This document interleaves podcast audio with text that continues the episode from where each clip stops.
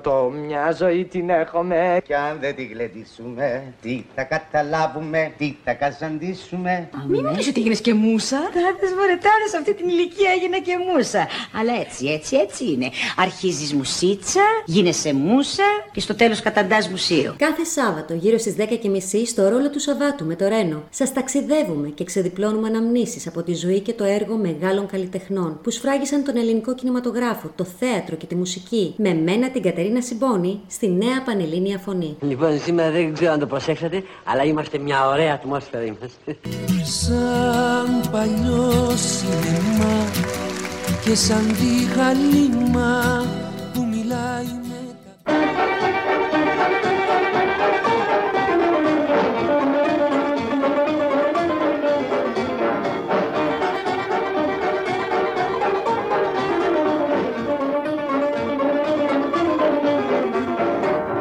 Απόψε τι θα γίνει, με ποτήρι δεν θα μείνει ούτε ένα διανό.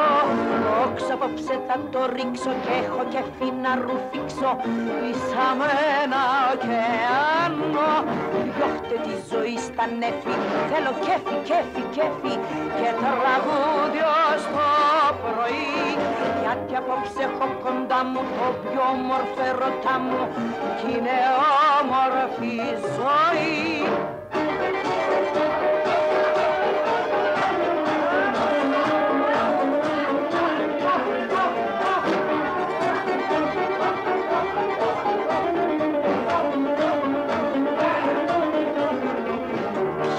Πιέτε κι ό,τι γίνει, γιατί αυτός που δεν τα πίνει στα στερνά μετανοεί. Στο πιωτό οι καημίες πνιγούνε και ας έρθουν να μας βρούνε όλους σου λιώμα το πρωί. Όπα! Πιέτε, πιέτε κι ό,τι γίνει, γιατί αυτός που δεν τα πίνει στα στερνά μετανοεί. Στο πιωτό οι καημίες πνιγούνε και ας έρθουν να μας βρούνε όλους σου λιώμα το πρωί.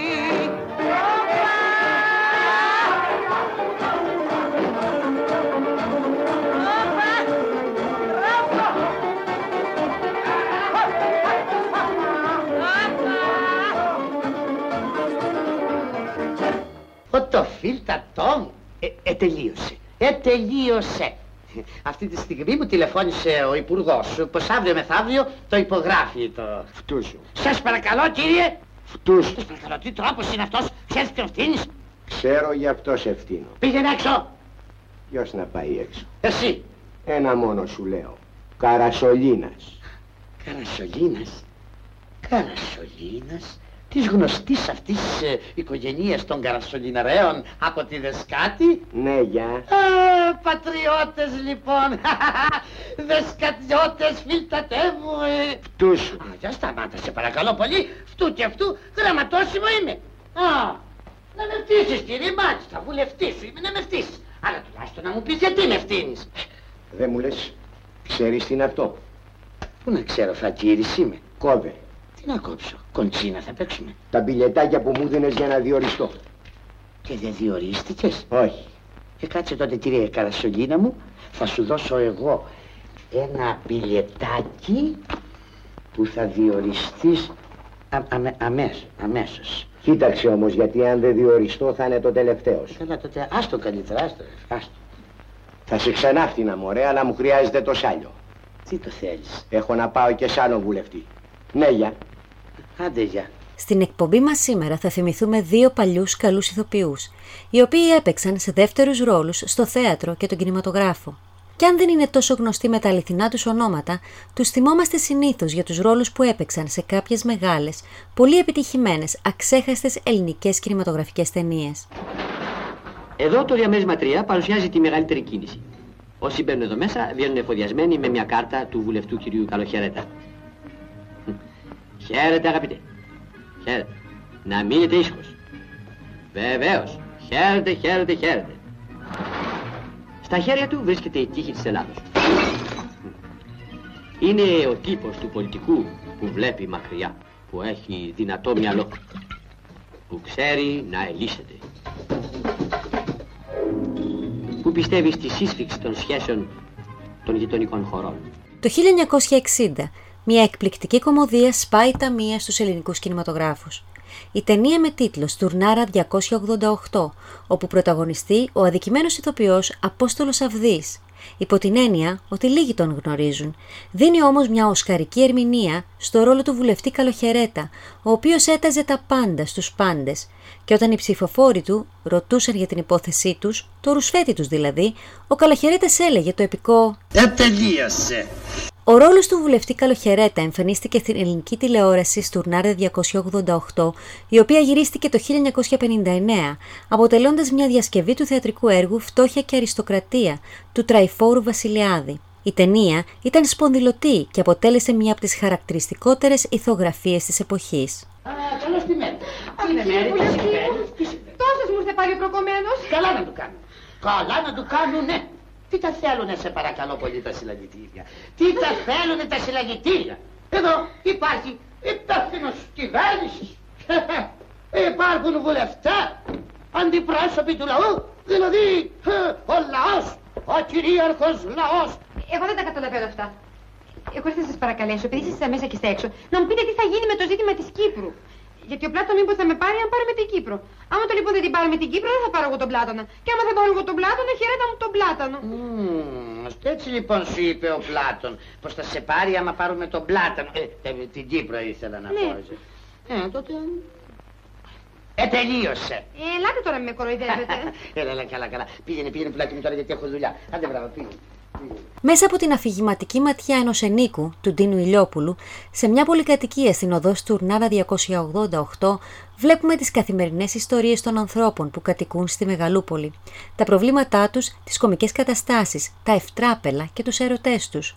Μια σειρά από μικρές ιστορίες με πρωταγωνιστές μεγάλα ονόματα του ελληνικού κινηματογράφου πλαισιώνουν την κεντρική ιστορία της Ανιψιάς, την οποία παίζει η Βούλα Χαριλάου, του Θυρωρού, που υποδίεται ο Ωρέστης Μακρής, που είναι ερωτευμένη με τον κακομαθημένο γιο, τον Νίκο Καζή, του ιδιοκτήτη της πολυκατοικίας, που δεν είναι άλλος από τον Διονύση Παπαγιανόπουλο σε πάρα πολύ νεαρή ηλικία. Κάτσα χωρίς να το καπνίσω.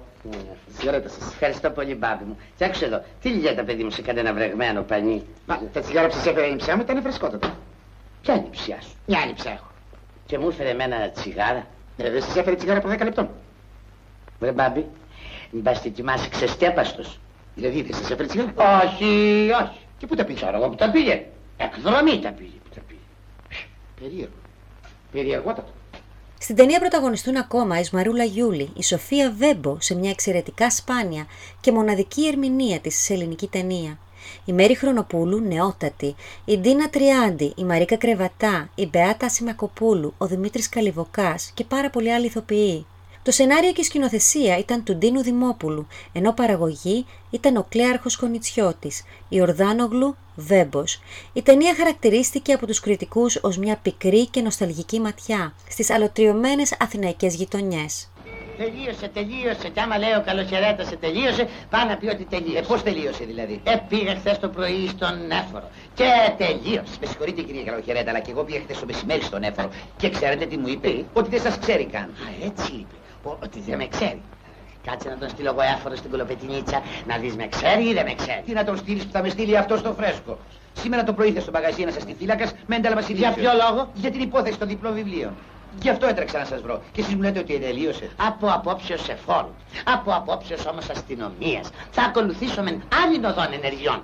Εντός της σήμερα θα συναντηθώ εγώ με το του εισαγγελέως και θα πάω και... ισόβια, ξέρω. Γιατί με ταλαιπωρείς έτσι κύριε Καλοχαιρέτα μου? Και δεν μου λες την αλήθεια από την αρχή. Με εξταράξα τελείωσε. Διότι, διότι, διότι, διότι. Τι διότι? Το πράγμα είναι σοβαρό. Εδώ πρόκειται περί διπλών βιβλίων. Δηλαδή περί του σοβαροτέρου θέματος φοροδιαφυγής. Ε, άνολοι έμποροι. Έπρατον ως εμείς, εμείς το κράτος. Δηλαδή θα είχαμε πτωχεύσει προπολού. Δεν έχετε ανάγκη εσείς. Έχετε τους σεισμούς. Μα τι λέτε τώρα κύριε Σιμωνίτη? Ολόκληρο κράτος μπορεί ποτέ να συντηρηθεί με τρεις σεισμούς το χρόνο?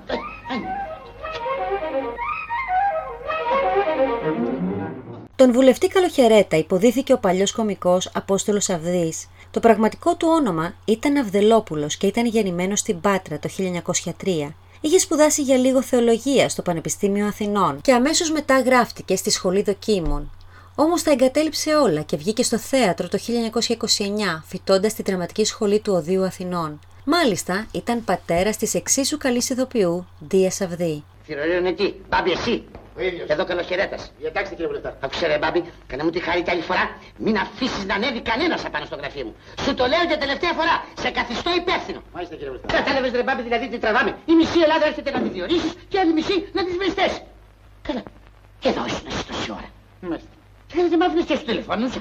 Ε, δεν ήθελα να σε διακόψω. Σας είδα λίγο νευριασμένο και δεν μπορούσα να σας πω ότι το τηλέφωνο έχει χαλάσει εδώ και ένα τέταρτο. Mm. Ωραία λοιπόν, λέγε.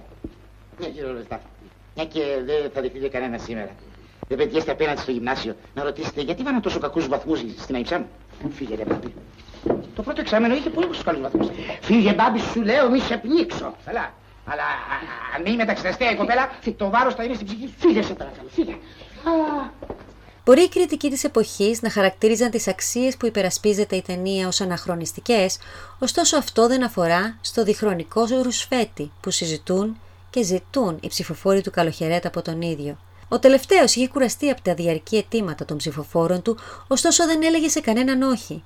Από την άλλη δεν ασχολιόνταν ουσιαστικά με αυτά, με αποτέλεσμα τα ψέματα στο τέλος να συσσωρεύονται και να του κάνουν κακό.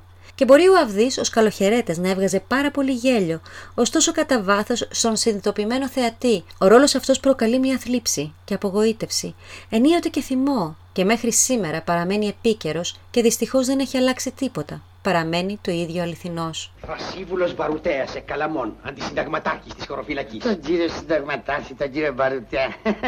Καθίστε παρακαλώ. Δεν κάθομαι ποτέ. Και πώς την περνάτε όρθιος? Μάλιστα, διότι από χωροφύλαξη. Ξέρω, ξέρω, ξέρω. Λοιπόν. Ένα λεπτό, ένα λεπτό, θα μάθουμε, περιμένετε. Ένα τσιγαράκι θα πάρετε. Δεν καπνίζω ποτέ, διότι από χωροφύλαξη. Ξέρω, ξέρω, ξέρω, να φουμάρετε από τότε. Ένα λεπτό, περιμένετε, θα το τακτοποιήσω με ένα μέσος.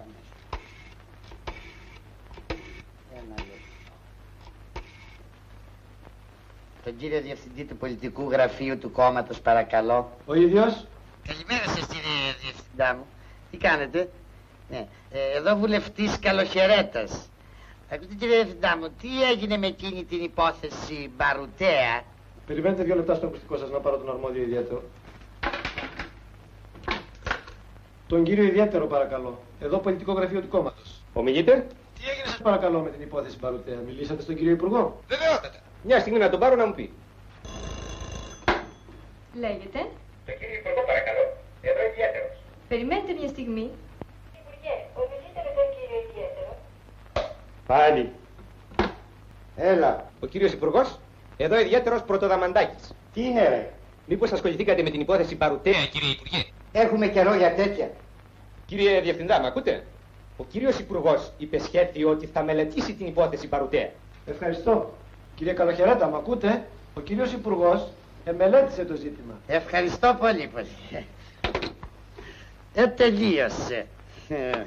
Ο Απόστολος Αυδής εμφανίστηκε και στις ταινίες «Πρέπει να σε παντρέψουμε» το χίλια εννιακόσια πενήντα τρία και στην ταινία «Ο άλλος» το χίλια εννιακόσια πενήντα δύο, οι οποίες όμως δυστυχώς δεν έχουν διασωθεί.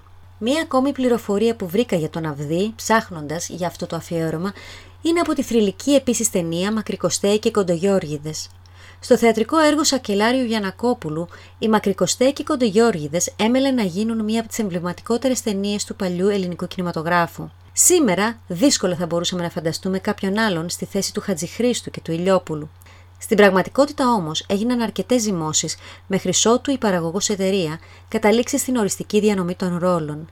Σημειωτέων ότι στην πρώτη θεατρική εκδοχή τους πρωταγωνιστικούς ρόλους είχαν ο Ντίνος Ηλιόπουλος και ο Απόστολος Αυδής. Όταν ήρθε η στιγμή να δοκιμαστεί η βεντέτα των δύο οικογενειών στα κινηματογραφικά πλατό, η Φίνος Φιλμ παραγκώνησε τους δύο πρωταγωνιστές και για μεν το ρόλο του Θωμά Μακρυκοστέα επέλεξε τον στάρ της κωμωδίας Κώστα Χατζηχρίστο και για το ρόλο του Στέλιου Κοντογιώργη στράφηκε στο Δημήτρη Χόρν. Ο μεγάλος ηθοποιός αρνήθηκε, πιθανότητα γιατί έκρινε ότι δεν τον κολάκευε ο χαρακτήρας του Κοντογιώργη. Απαγοητευμένος ο Φίνος επέστρεψε στον Ντίνο Ηλιόπουλο, ο οποίος ενσάρκωσε τον άκακο ράφτη με απαράμιλο τρόπο. Μπορεί να φανταστεί κανείς σήμερα την κωμωδία αυτή της Φίνος με άλλον ηθοποιό? Κάποιες φορές η τύχη δίνει την καλύτερη λύση και δεν το ξέρουμε. Ο Αυδής έπαιξε σε αρκετές θεατρικές παραστάσεις και στα τέλη της δεκαετίας του πενήντα ανέβασε δικές του παραστάσεις, κάποιες από τις οποίες ήταν και σκηνοθέτης. Ορίστε κύριε βουλευτά. Αυτό είναι το κύριο πρόγραμμα των εκάστοτε κυβερνήσεων, κύριοι. Να καταστήσουν τον τόπο αγνώριστον. Και τον κατέστησαν. Αυτήν την στιγμή ανασκάπτεται ολόκληρος η Ελλάς. Και δεν ανασκάπτονται μόνο οι χαλασμένοι δρόμοι. Ανασκάπτονται και οι καλοί. Για να καταστούν καλύτεροι.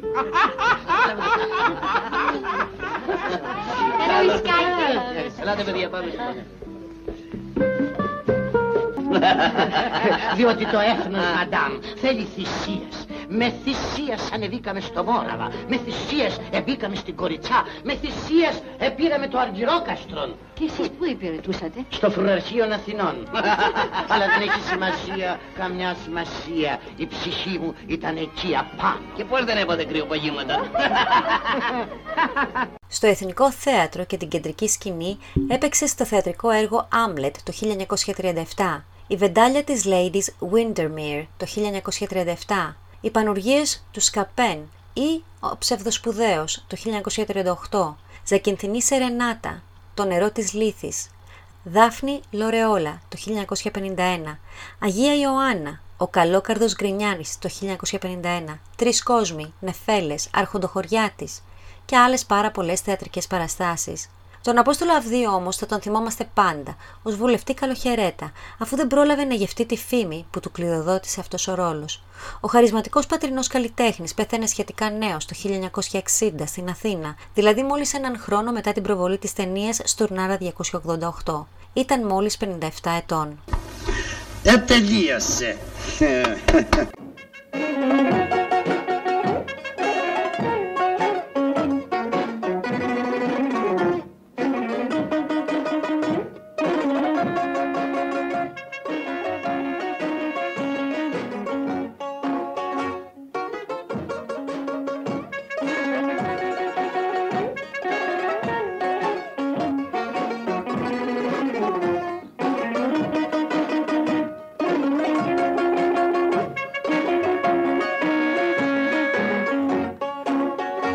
Υπάρχουν άνθρωποι που ούτε μια βρισιά ποτέ δεν είπανε και μάρτης ο Θεός μου, που είναι φιλάνθρωποι και πάνε στην εκκλησιά και είναι οι χειρότεροι παλιάνθρωποι του κόσμου. Υπάρχουν κι άλλοι που παλιάνθρωπους τους λένε γιατί δεν κάνουν το σταυρό την προσευχή τους προς την εικόνα του Χριστού δεν ψευτοκλέν, γιατί έχουν πάντα το Χριστό μες στην ψυχή τους. Αν θέλει ο άνθρωπος τον άνθρωπο να μάθει, πρέπει να ψάξει στις ψυχής τα βάθη και εκεί θα δει ποιοι δηλαδή είναι οι άνθρωποι και οι παλιάνθρωποι. Αν θέλει ο άνθρωπος τον άνθρωπο να μάθει, πρέπει να ψάξει στις ψυχές τα βάθη και εκεί θα δει, και δηλαδή είναι οι άνθρωποι και οι παλιάνθρωποι.